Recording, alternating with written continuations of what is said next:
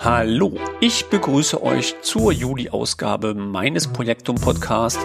Mein Name ist Tom Blankertz und heute gehen wir auf eine kleine Zeitreise zum Thema Microsoft Project.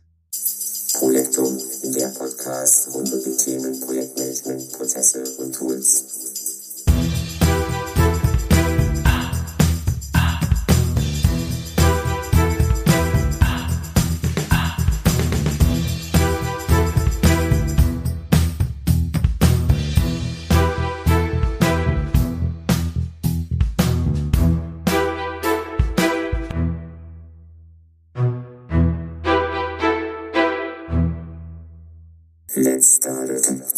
Hallo liebe Projektum-Freunde, ich begrüße euch und freue mich, dass ihr wieder in meinen Podcast reinhört.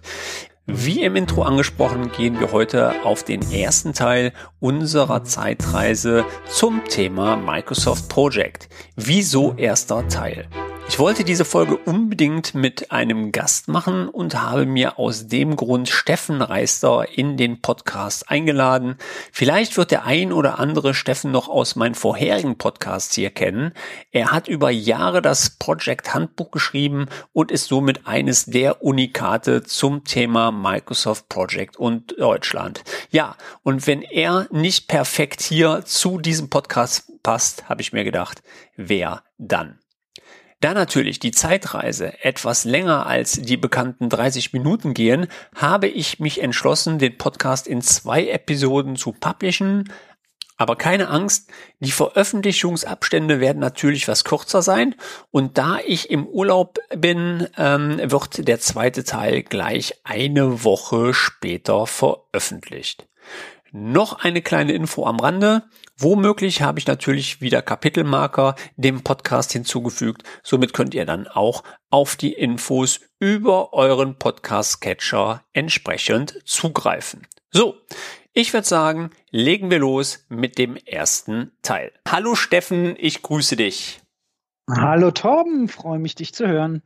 Heute haben wir mal so ein ganz besonderes Thema, denn ich will oder wir wollen unsere Hörer so ein bisschen mit auf eine kleine Zeitreise nehmen zum Thema Microsoft Project. Und äh, wen soll ich da anders einladen als dich? Ja, ähm, wie viele Bücher hast du insgesamt zu dem Thema veröffentlicht? Zum Kleinen? Warte, ich muss mich gerade umdrehen. Eins, zwei, drei, vier, fünf, sechs, sieben. Sieben. Und selbst ich äh, gebe in meinen Schulen dein Wissen weiter aus deinen Büchern und ähm, du bist ja auch derjenige, der mich zu Project geführt hat, mehr oder weniger. Ähm, ja, lass uns einfach mal so ein bisschen drüber ähm, quatschen. Vielleicht ganz kurz die Story mal. Wie bist du überhaupt zu Project gekommen? Oh, das ist eine witzige Geschichte.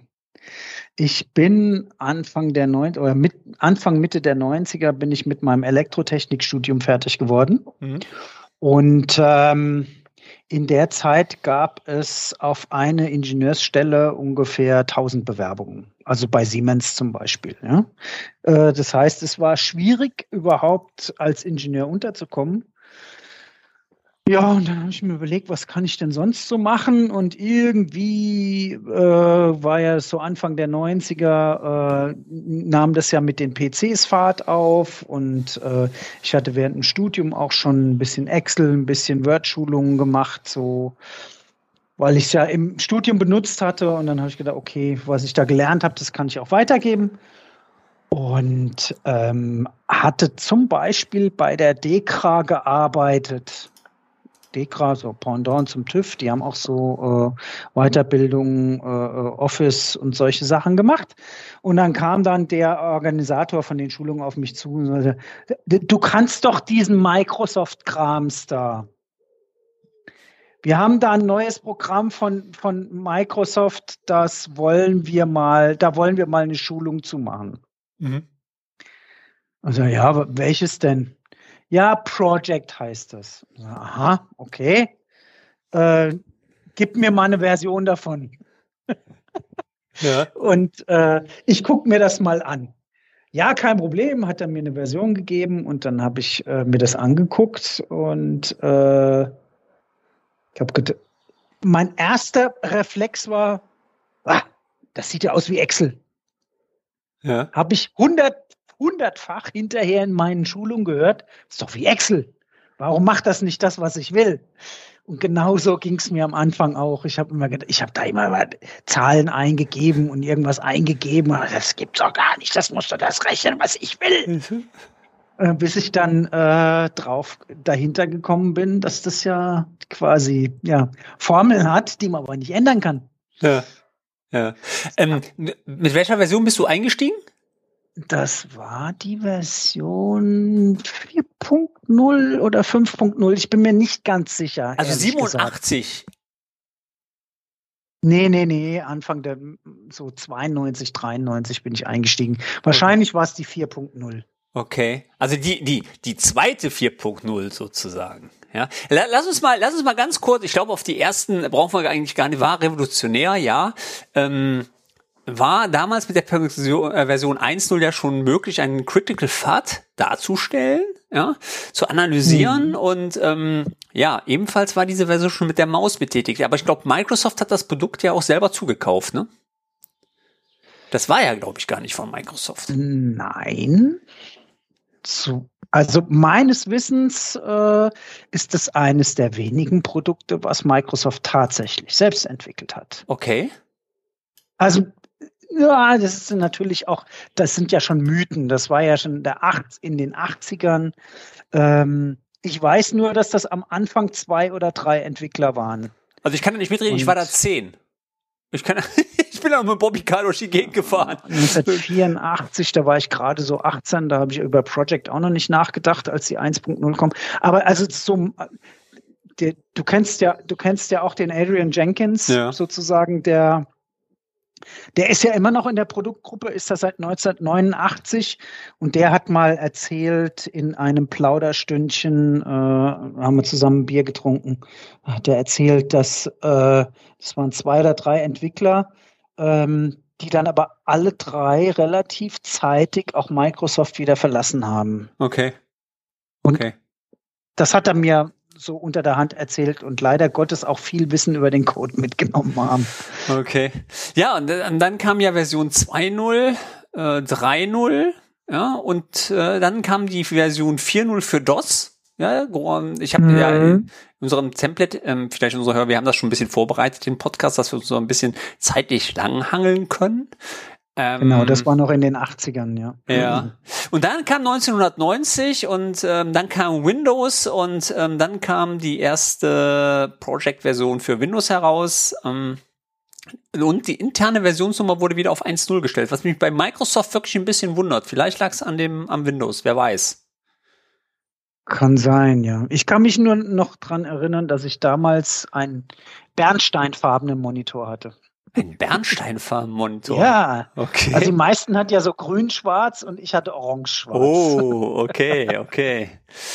Ja, und das, was da noch. Das Windows ähm, war schrecklich. Das war furchtbar. Naja, also ich meine, also gegen Hal gegen OS halbe war es ja noch einigermaßen okay, ne?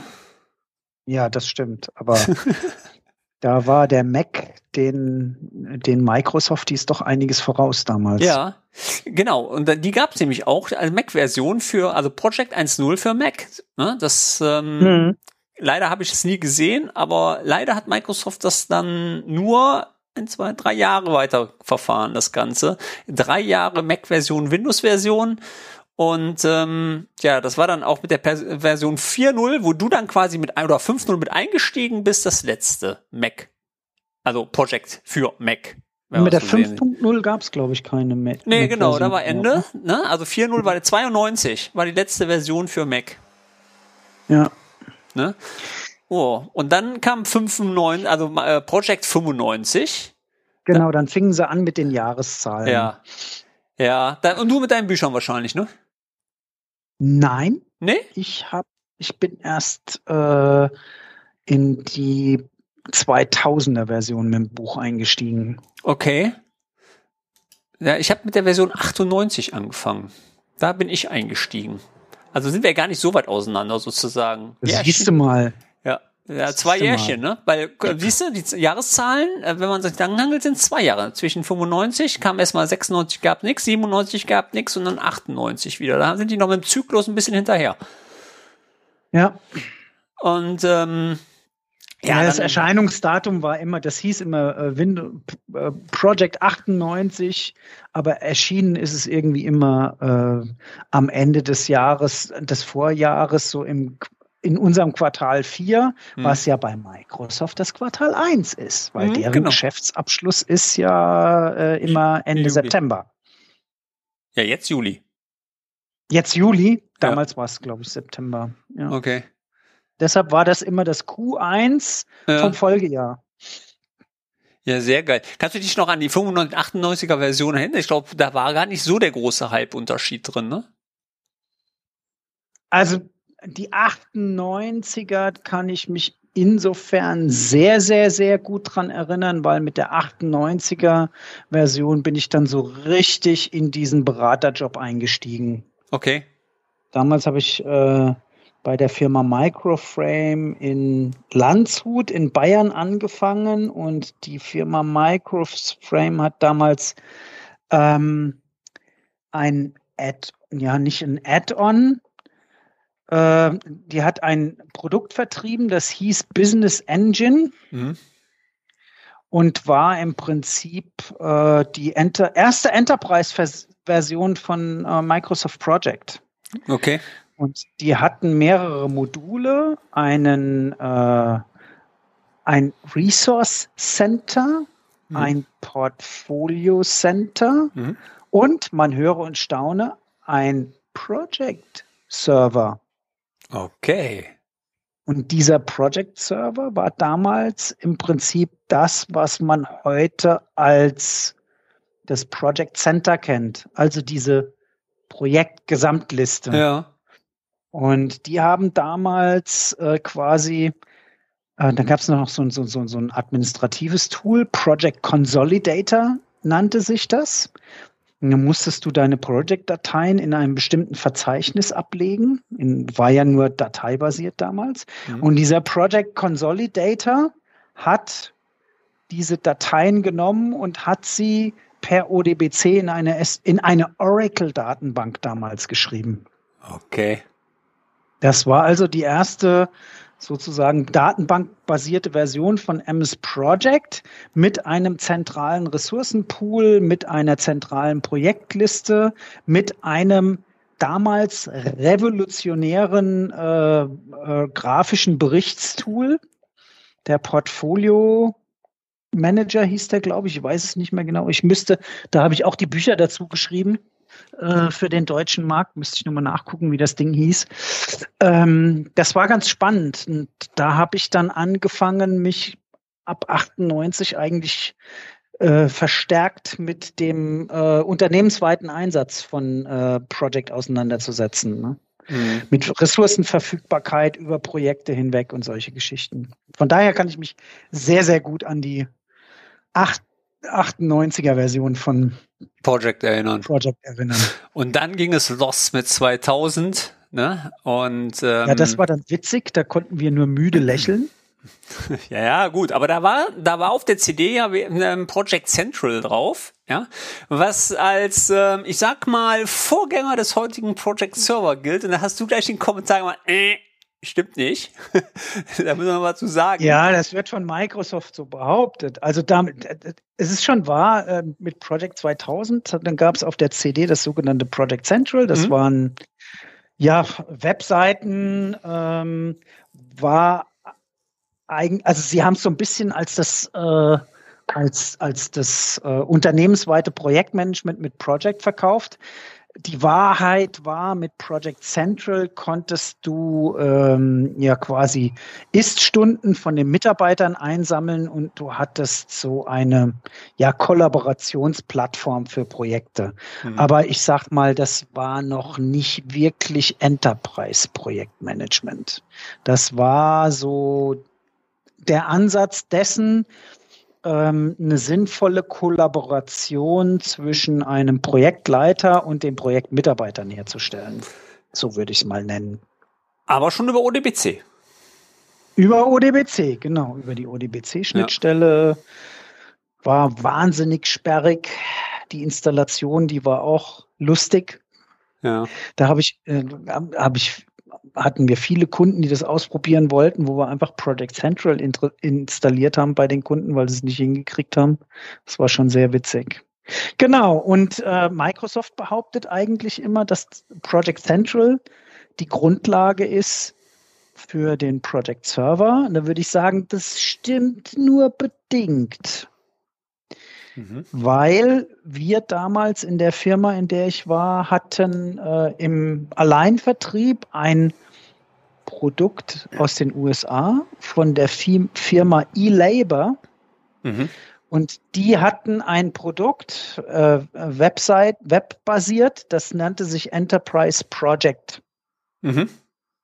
Und dieses Produkt war im Prinzip sozusagen die, äh, die Konsolidierung von vielen Projekten in eine Datenbank mit zentralen Ressourcenpool, mit äh, grafischer Auswertung und alles das, was man jetzt auch kennt im Project Server, hatte Enterprise Project selbst entwickelt.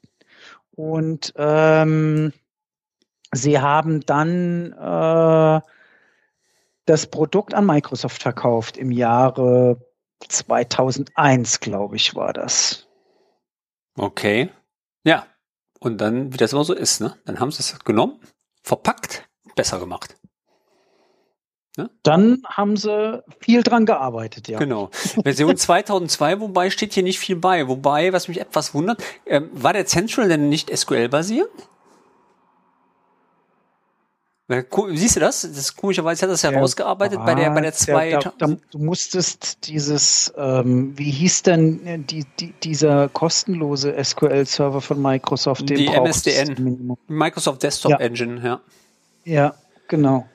Die brauchtest du dann auch schon, ne? Also war eigentlich bei der 2002er Version gar nicht so viel neu gekommen. Demnach. Weil Na, zwei, 2002 war dann schon richtig auf dem SQL-Server. Aber das beziehungsweise Microsoft Desktop Engine steht hier. Hast ja, recht? das kann sein, dass das ja. auch auf der Desktop Engine noch ging. Ja. Das kann sein, ja. Das ja. weiß ich nicht mehr so genau, ehrlich gesagt. Da müsste ich jetzt, müsste ich in meinem Buch von damals gucken, mhm. weil da steht es drin. So. Und dann gehen wir mal in die, wo ich jetzt mal richtig mitreden kann, nämlich Microsoft 2003, ja.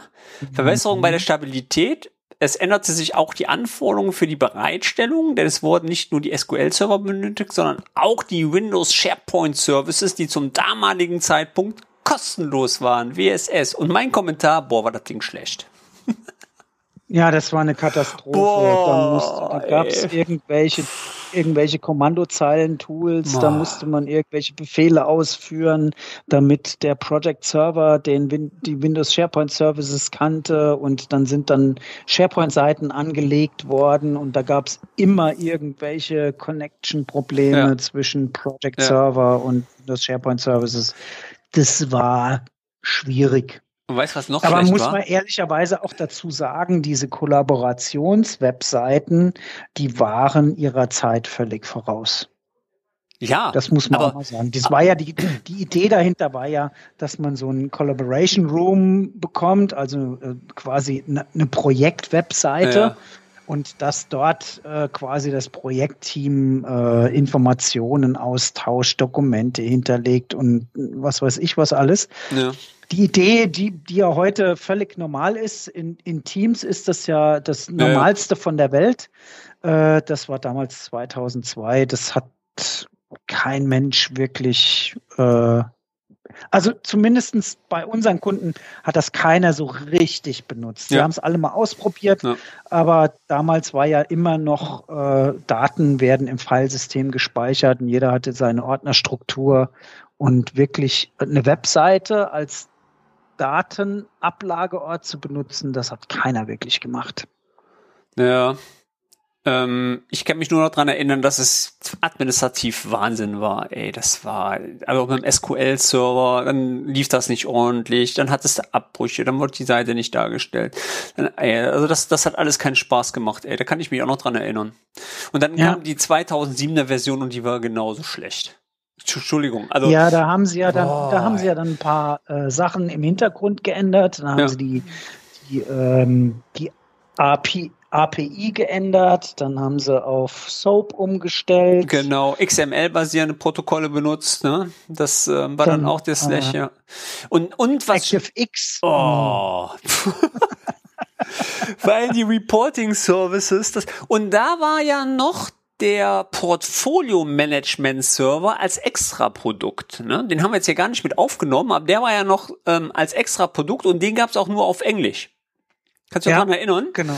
Und da ja. war das Problem, wenn du den Project Server 2.7 installiert hattest in Deutsch und hattest den Portfolio Manager in, nur in Englisch, ey, das, und dann mit der Synchronisierung, da war ja nur Action drin. Und dann das Ding, ey, dann hat es naja, ja. die Konflikte zwischen deutscher Installation und englischer Installation, die setzen sich ja fort bis heute.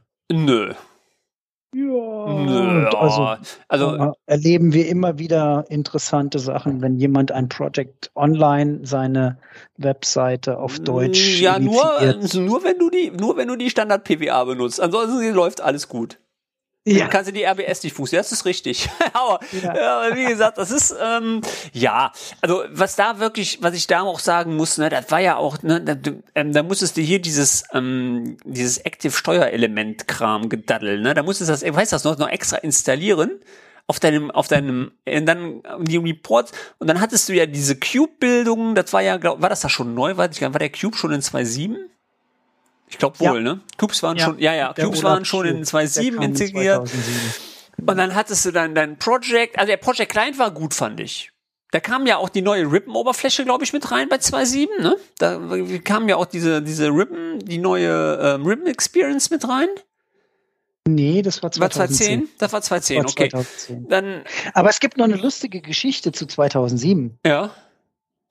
In 2007, das äh, aufregendste Feature im Project Client, das neu dazu kam, war das äh, Mehrfach-Undo-Feature. Ja. Bis 2007 konnte man im Project Client nur die letzte Aktion äh, rückgängig machen. Ja. Ja, braucht man ja nicht mehr. Und zu dem damaligen Zeitpunkt war das so, da hat äh, Microsoft immer einmal im Jahr die äh, weltweit die Partner eingeladen, nach, nach äh, Redmond damals noch in das Conference Center. Das kennst du ja auch als mhm. MVP. Und äh, meistens in Verbindung mit einer User Conference. Mhm. Das war damals noch richtig kuschelig. Da haben sich so 150 Leute getroffen, 100 Partner und 50 Kunden, die Lust hatten, da hinzufahren oder die von den Partnern mitgeschleppt wurden.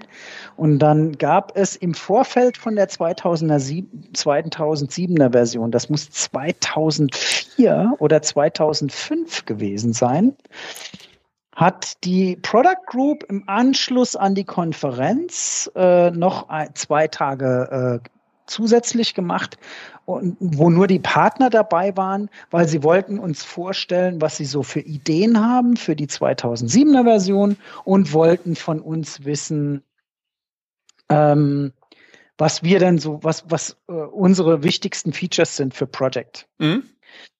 Und dann, dann war klar, wie das abläuft. Also es gab so bestimmte Bereiche in der, in der Produktgruppe. Da gab es einen, der Program Manager, der war zuständig für einen Client. Einer war zuständig für die Reporting Engine. Einer war zuständig für äh, die PWA. Und das war so ein bisschen aufgeteilt. Und dann gab es, glaube ich, drei oder vier Sessions. Und die äh, Program Manager sind drin gesessen, drin sitzen geblieben und ein paar von ihren Kollegen dazu. Und die Partner sind so gewandert.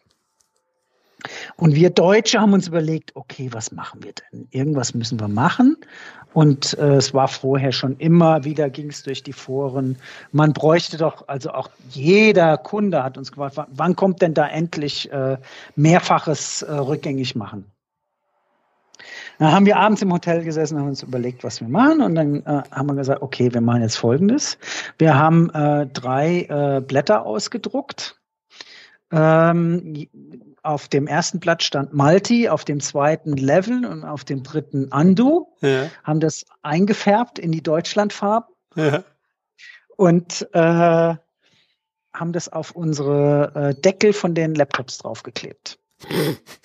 und haben uns, haben uns äh, in den Raum reingesetzt und, ähm, dann kam, dann sind wir begrüßt worden von dem Program Manager und er hat uns nochmal erklärt, worum es geht, dass sie uns vorstellen wollen, was sie so alles im, an Ideen haben und ähm, dass sie auch unsere Ideen oder unsere Wünsche hören wollten, weil wir ja so dicht an den Kunden dran sind und und und. Naja, ging das so hin und her. Und äh, nach fünf Minuten kam die Frage, auf die wir gewartet haben. Und äh, dann haben wir einfach nur unsere Laptops aufgeklappt. Cool. und und ähm, das war natürlich ein, ein Riesenaufruhr. Damals war der Chef von, diese, von dieser Truppe, war der, ähm, der Chris Caposella. Mhm auch sehr bekannt. Chris Caposella war der, der äh, bei Einführung von Windows 98 den Bluescreen äh, verursacht hat, als er einen Drucker eingesteckt hat an die USB-Schnittstelle. Ja. Bill Gates ähm, daneben stand. Der ist sofort, der ist natürlich sofort geholt worden von irgendeinem von den Microsoft-Jungs und kam rein, hat sich das angeguckt. Und der war aber cool, das war ein cooler Junge. Das finde ich super. Ihr müsst uns pushen und pushen und pushen. Wir wollen besser werden. Dazu brauchen wir euren Input. Und genau so muss das laufen, ja. Und an seine Leute äh, äh, gewandt hat er gesagt, nehmt das ernst. okay. Und dann haben sie tatsächlich, haben sie mit der 2007er Version dieses äh, mehrfach, dieses mehrfach Andu rausgebracht. Ja. Zwei oder drei Jahre später hatte ich mal wieder einen, äh, einen Plausch mit dem Adrian Jenkins, ja. sozusagen der, der, äh, der Guru in der Product Group. Und der sagte zu mir, weil ich gesagt habe, naja, das könnte man noch machen, das könnte man noch machen ähm, der sagte dann zu mir, du musst mal ganz ruhig sein. Weißt du, wie viele Feature wir gestrichen haben für dieses Multi-Level Undo? Das kannst du dir überhaupt nicht vorstellen. Von dir will ich nie wieder ein Feature-Wunsch hören. Ja, geil. Ja. Ja, ja, das, das ist aber, das ist aber auch nach wie vor. Also wenn wir, wenn wir drüben sind, machen die mittlerweile auch. Also ist jetzt leider wegen Corona ähm, war das ja nicht bei, aber in der letzten Online-Session auch, ähm, dass wir dann auch ähm, so eine Session haben, wo wir unsere Features einbringen können und was so ist. Und dann ähm, war zum Beispiel in der in der Anfangszeit von Project Online dass ja nicht alle Browser so richtig unterstützt worden sind, ne? Und dann hatte ich das so äh, draufgeschrieben, Browser Support, dann kam mir, was ist denn damit? Ich sag, geht nicht, beim Chrome. Also dann gleich getestet, hat das dann auch gesehen und dann kam wohl auch ähm, die Adder, ne? Die kennst ja auch. Also dann nimm das mhm. mit auf. Es ist, ja, ja, die, die, die kriegen das manchmal halt alles nicht mit, ne? Das ist einfach. Die Jungs, die sind da drüben schon sehr, ähm, ja, das ist schon, glaube ich, macht vielleicht, weiß ich nicht. Also ich glaube, dass die da schon ein ganz anderes Level da drüben haben von der, von der Geschwindigkeit her. Und gerade heutzutage, also jetzt gehen die ja nicht mehr in Releases, dass du sagst, okay, du hast ein ganzes Jahr Entwicklungszeit. Jetzt haben sie ja noch kürzere Entwicklungszyklen, ne? Gerade in der Online-Welt. Ja, ne? ja, alle zwei Wochen was Neues. Ja. Ne? Genau. So, das soll es mit dem ersten Teil gewesen sein. Im zweiten Teil starten wir dann mit Project 2010 und gehen natürlich in die Online-Welt über. Ich hoffe, das ist okay für euch, dass ich einmal einen Zweiteile-Podcast hier draus gemacht habe. Und äh, ja, sollte dir der Podcast gefallen haben, so würde ich mich sehr über ein Like und einen Kommentar bei Apple, Google oder Spotify sehr freuen. Ich würde sagen, das soll es gewesen sein mit dieser Folge. Ich bin raus, euer Blanky. Ciao.